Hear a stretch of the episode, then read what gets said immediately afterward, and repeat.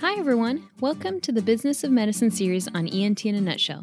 I'm Ashley Nassiri, and today we are joined by Dr. Alexander Gelbard to discuss social media as a patient outreach and research tool. Dr. Gelbard, thank you so much for joining us today. Well, thanks for having me, Ashley. I really appreciate the opportunity to talk and think about how to use this powerful new tool to patients' benefit. Great. So, before we begin our discussion, I'd like to introduce our guest. Dr. Gelbard is a professor of otolaryngology at a tertiary academic center here in the United States. His research focuses on understanding a complex but rare disease, idiopathic subglottic stenosis, and using evidence based medicine to derive new treatment options and algorithms. In researching a rare disease with a geographically dispersed patient population, he has turned to several mechanisms, including social media, to collect and pool data. Today, he'll shed some light on some of the benefits and potential drawbacks of using social media as a research and patient engagement tool. So let's jump right in. Dr. Gelbard, can you broadly describe which social media platforms patients most commonly use to access online support communities? Well, it's a pretty large environment out there, and people use all sorts of things. The patient population that we've taken care of um, initially had turned to Facebook, and so that's the predominant platform that they've used. Facebook's also made a lot of efforts to create structures that promote communities, and these communities fit in nicely to the idea of a group of patients with a similar condition and similar lived experience with the disease. And so uh, most of the patient support groups out there are housed in Facebook. What types of online communities do we typically see and how are they different? Well, you know, they're variable just like any community in, across the world is different. Uh, I think it's really interesting that there's some with a real positive tone and then some where it's a negative experience that turns people away. It's a real spectrum one thing that's very important is the leadership of the patient community to maintain a positive tone and to try to ensure the veracity of the content and the group members. So, when patients go online to search about their disease process and learn more about it, what are some of the most common sites or groups they might come across? Well, if we're just talking about idiopathic subglottic stenosis, the predominant one is a, a group housed in Facebook, uh, living with idiopathic subglottic stenosis, housed by a, a, real terrific patient, Catherine Anderson, who's the lead moderator for the group, who's really done a superb job of helping grow that group and nurture it and and try to get the most out of the patient engagement to drive care forward for people with that disease.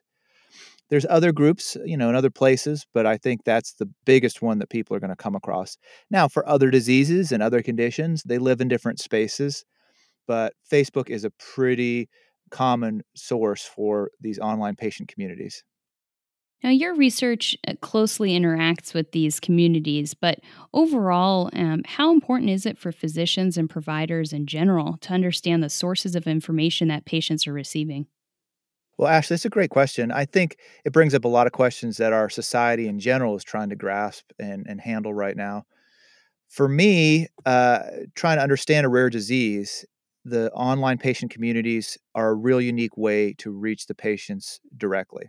And so for us in the world of adult airway disease, we were able to recruit nearly a thousand patients with a very rare disease from all over the world in less than 12 months and then follow them for three years for this study.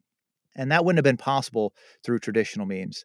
So, just the ability to reach people all over the world with a common set of conditions is unique. The other thing that you probably don't appreciate, or, or at least I didn't appreciate when I started, is how an online community creates a whole new entity it's not just a, an advanced marketing technique. It's not just being able to reach and uh, lend your voice to a group of people who all have the same condition, but it's a way for that group of people to provide feedback and stay connected to you and what you're doing, and for enthusiasm and energy to maintain and, and to build for a cause or a research project. More than half research studies uh, and clinical trials fail because of recruitment and so this really helped us recruit tremendously. But it also really kept people from leaving the study and it really kept people engaged in the results. And it really offered all, uh, us a downstream channel to be able to communicate the results back really quickly and effectively. So these uh, different elements, besides just patient recruitment, but engagement and the ability to disseminate the results, I think make it a really powerful tool for research, particularly in the rare disease community. Now, the question of you know what information moves through those groups and and how do we control it you know i haven't really viewed it as a our role as physicians to control the information that comes through those groups i do try when people reach out about different treatments uh, techniques you know trying to provide evidence-based references and input is what we try to do and i think you know that that has created a real positive tone the group itself that we interact with is really interested in providing good, solid information to people. And that's part of why they work so hard with us on our trial to generate good information about what people could expect with their disease and the different treatments that are out there now. So I, I think, you know, these patient communities are designed to, to help patients who are suffering with a common condition. People come to them, you know, for emotional support and to find out other people like them who have the same set of issues in their lives. But they also come because they want to be done with this problem. They want a cure, and they feel like the more information they have, the more savvy they are, the the better their outcomes are going to be. And I think that's accurate. So you know, there's a lot of information out there, and trying to be um, as physicians trying to be a source of real evidence-based content rather than opinion i think is helpful and that's something that our group of the North American Airway Collaborative, our group of airway surgeons, has tried to do. And you started to touch upon this a little bit um, in the last couple minutes, but we've all had patients who've come into an appointment who've researched their disease and accumulated some background information. And in many cases, this information is helpful in their understanding of the disease process and decision making aspects. But in some cases, the information can be inaccurate. Have you noticed any trends um, in how patients use social media and how that kind of information impacts their medical decision making, the treatment options they seek, or even disease outcomes? Yeah, I think it offers some interesting quandaries for us as physicians because traditionally, uh, new techniques, treatments are described. They are then you know followed through time and they're typically reported initially in case series and then in larger trial based structures and that can take a couple years honestly to get real reliable information however you hear these patients uh, they they get a treatment that's been provided by one provider at a certain place and they talk to their community about how well it went or how poorly it went or what the benefits were and that information moves through an entire community of people all over the world within minutes. So the ability to communicate information and uh, on new techniques moves a great deal faster than our traditional reporting infrastructure. And so it makes for some real challenges to to try to uh, navigate that and, and to try to provide reliable information or to provide the at least the information uh, to patients in a way that they can understand that it's it's not proven yet. I would say that you know we're talking about social media today, and really what we're talking about is an online community or an online network of patients. We really have been living with networks of physicians for a long time. That's what our societies are. They kind of bring our big world of otolaryngology or dermatology or urology down in smaller and smaller pieces of people with very common interests and a lived experience with patients that's very similar. And so what happens at an academic meeting, even before the current pandemic, where you'd physically go, you'd meet and talk with people you know and trust, where you have a physical you know where you have a, a relationship with and you understand them and they understand you and you talk about the tough problems that you take care of and what are they doing for them and the things that they say they say well you know i'm doing this new technique and it seems really to be working well. We kind of take that information back uh, to our own practices a lot of times even without evidence-based medicine and we say huh i wonder if that would work and a lot of times we try these techniques out when there's a, a pretty good balance of risk to benefit so it, it's just kind of I think what social media has done and and a really integrated group of patients has tipped the balance a little bit from just the surgeons being able to do that to now the patients requesting that a little bit more. I you know kind of puts these excess pressures on physicians to really being on top of the information that's out there and um, really be good purveyors of content and be able to communicate where understanding starts and you know uh, hypotheses stop. So I, I think it, it creates some good pressures for us as physicians you know it's it puts us in new roles. So when we look at the patients or the types of patients who look to online support communities for information or um, forming relationships or connections with those in similar situations, is the group of patients that uh, looks for these opportunities fundamentally different than those who do not use online communities? Well, you know, there's there's probably a good deal of literature about that. And within our group of patients, we found that the patients who use social media are typically a little bit younger, in their 30s to 50s, um, where the patients who don't are a little bit older. It's a pretty common demographic for social media use in general, I think, in the United States. Then, you know, then you get to the question of, well, what types of diseases drive patients to social media? And I think chronic diseases in general, um, diseases without a real robust immediate cures where people suffer for a long time. Uh, also, diseases where patients experience very similar symptoms and scenarios, I think promote online connections in these health communities. The, the tighter the lived experience with the disease is, the more people feel like they have in common with the other people online. So I think for a lot of rare diseases, they manifest similarly, and and that's why they're so effective at drawing online communities of patients together.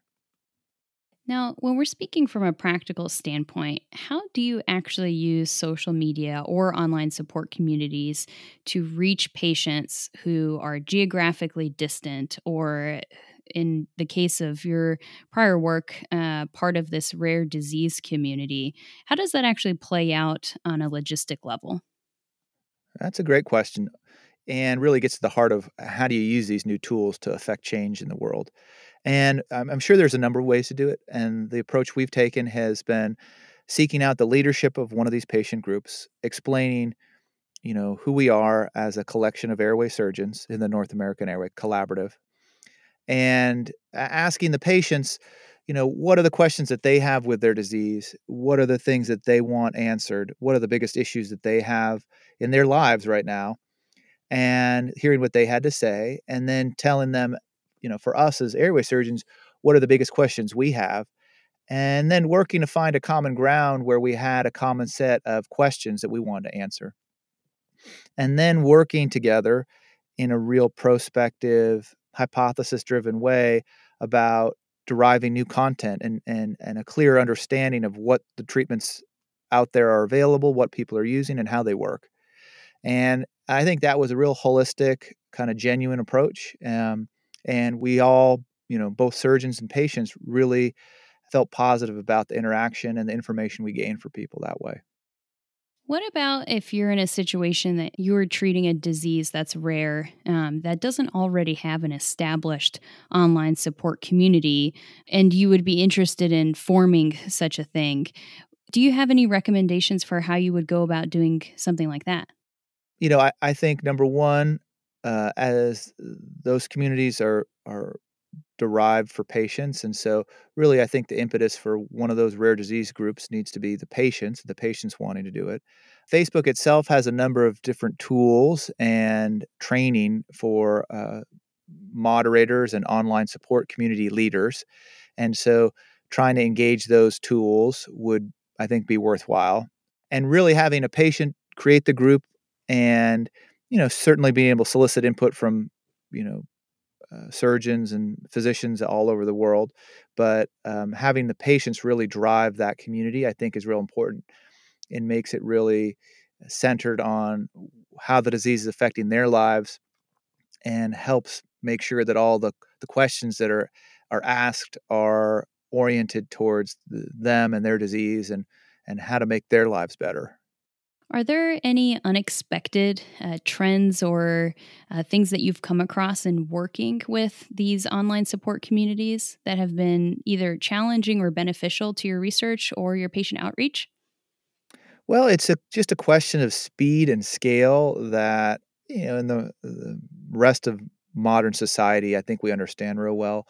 Medicine is still coming to terms with these new features of our lives. Um, and it's still medicine, in, in, you know, traditionally is has been linked to the interaction between one doctor and one patient, and so the speed and scale has been, you know, pretty human.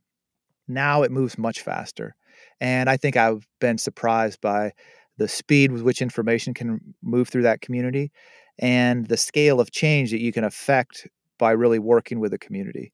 Um, those two things I think are unique um, and, and, really make me feel like uh, this is an important tool and it's going to continue to drive change forward, particularly for rare disease communities, but for other groups of patients as well. The other thing that I think is really important is the the leadership of that patient group is really critical to making sure that the tone is positive, that the environment, uh, a good environment, you know, based on mutual respect and understanding and civility, and that really helps create a, a good environment for patients to learn and share and connect.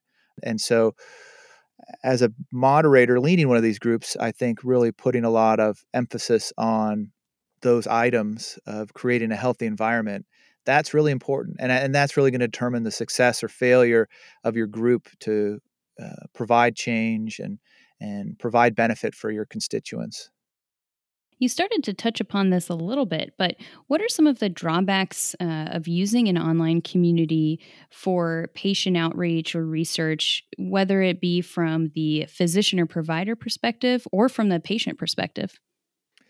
Well, you know, I think information moves through that group very fast and people want to be on the cutting edge as patients of the newest best things out there and um, and i think that's important and uh, totally understandable but just keeping yourself fully appraised as a patient that the cutting edge isn't always proven and things that look promising often don't play out to uh, really make a dramatic difference over the longer term with more rigorous study and so those are challenges that you have to understand going in, and it makes for a new kind of dynamic as a patient.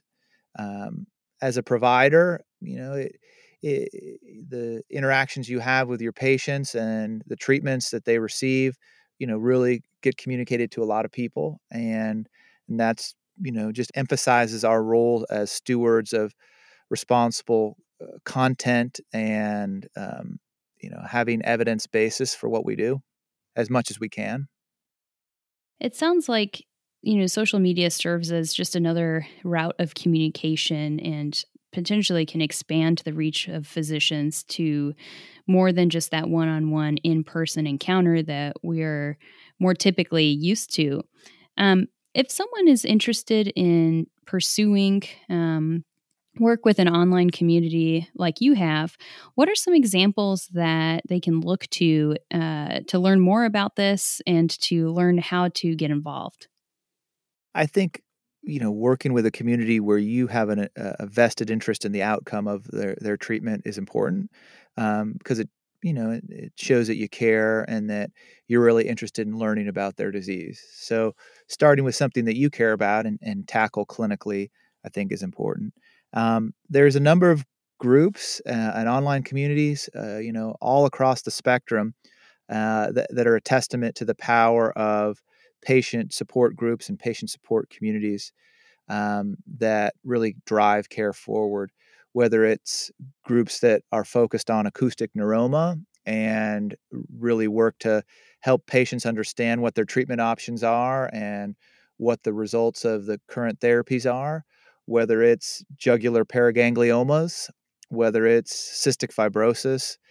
You know, there are a number of groups that have worked closely with clinicians to help provide information to patients about what the disease that they have is connected with, what the different treatment options are, and what the results of those treatments are to the lived experience afterwards. I would say that beyond just a way to connect with people, these groups create something totally new and different. And that is uh, something that we see in our modern societies. When a group of people live together, they create a common culture and shared norms and unique perspectives on interpreting the world around them. And there's momentum and energy uh, that moves through one of these groups, uh, whether it's in the real world or in an online community. And so that is another thing that I think makes the group really powerful for rare disease because when you uh, link up patients' goals with surgeons' goals, then you you drive their care forward in a really positive way, and their online community is really able to support research in a new way by making sure people stay involved in the study, stay aware of what the results are, and um, help drive that study to completion. Uh, we don't really appreciate how hard that can be for a lot of studies, but it, it's a it's a big challenge for most research studies to maintain engagement and prevent dropout. Um, and so that's another thing that the online community does besides this channel for communication. Are there any specific resources that you recommend for our listeners who want to learn more about either developing a community or uh, working uh, with an existing one? Well, I think it's pretty new. Um, we've certainly written some about our experience. Dr. Sunil Verma, and one of my colleagues within our North American Airway Collaborative, has also been very interested in this and has written a, a couple articles about the experience uh, of NOAC with these online communities. And it sort of is a testament to the the positive nature of the tone um, of the content that's on these sites and the the real power of these communities to influence medical decision making and an engagement with uh, disease and the, uh, an understanding of the treatment options. So those would be two places to start within our otolaryngology community. You know, across the rare disease spectrum, the National Organization for Rare Disease and the NIH are both two excellent resources that offer toolkits for patients with a rare disease to start a support group and think about some of the issues involved in uh, creating a group and some of the benefits that that group can provide. Wonderful. Well, Dr. Gelbard, it's been a pleasure having you on our show today. Thank you so much for joining us. Dr. Nassiri, I really appreciate the chance to talk and I'm uh, excited to keep hearing about your perspectives on the world and the intersection of medicine and our society. Well, folks, that about wraps up another episode of the Business of Medicine series on ENT in a nutshell. Thank you so much for listening, and we'll catch you next time.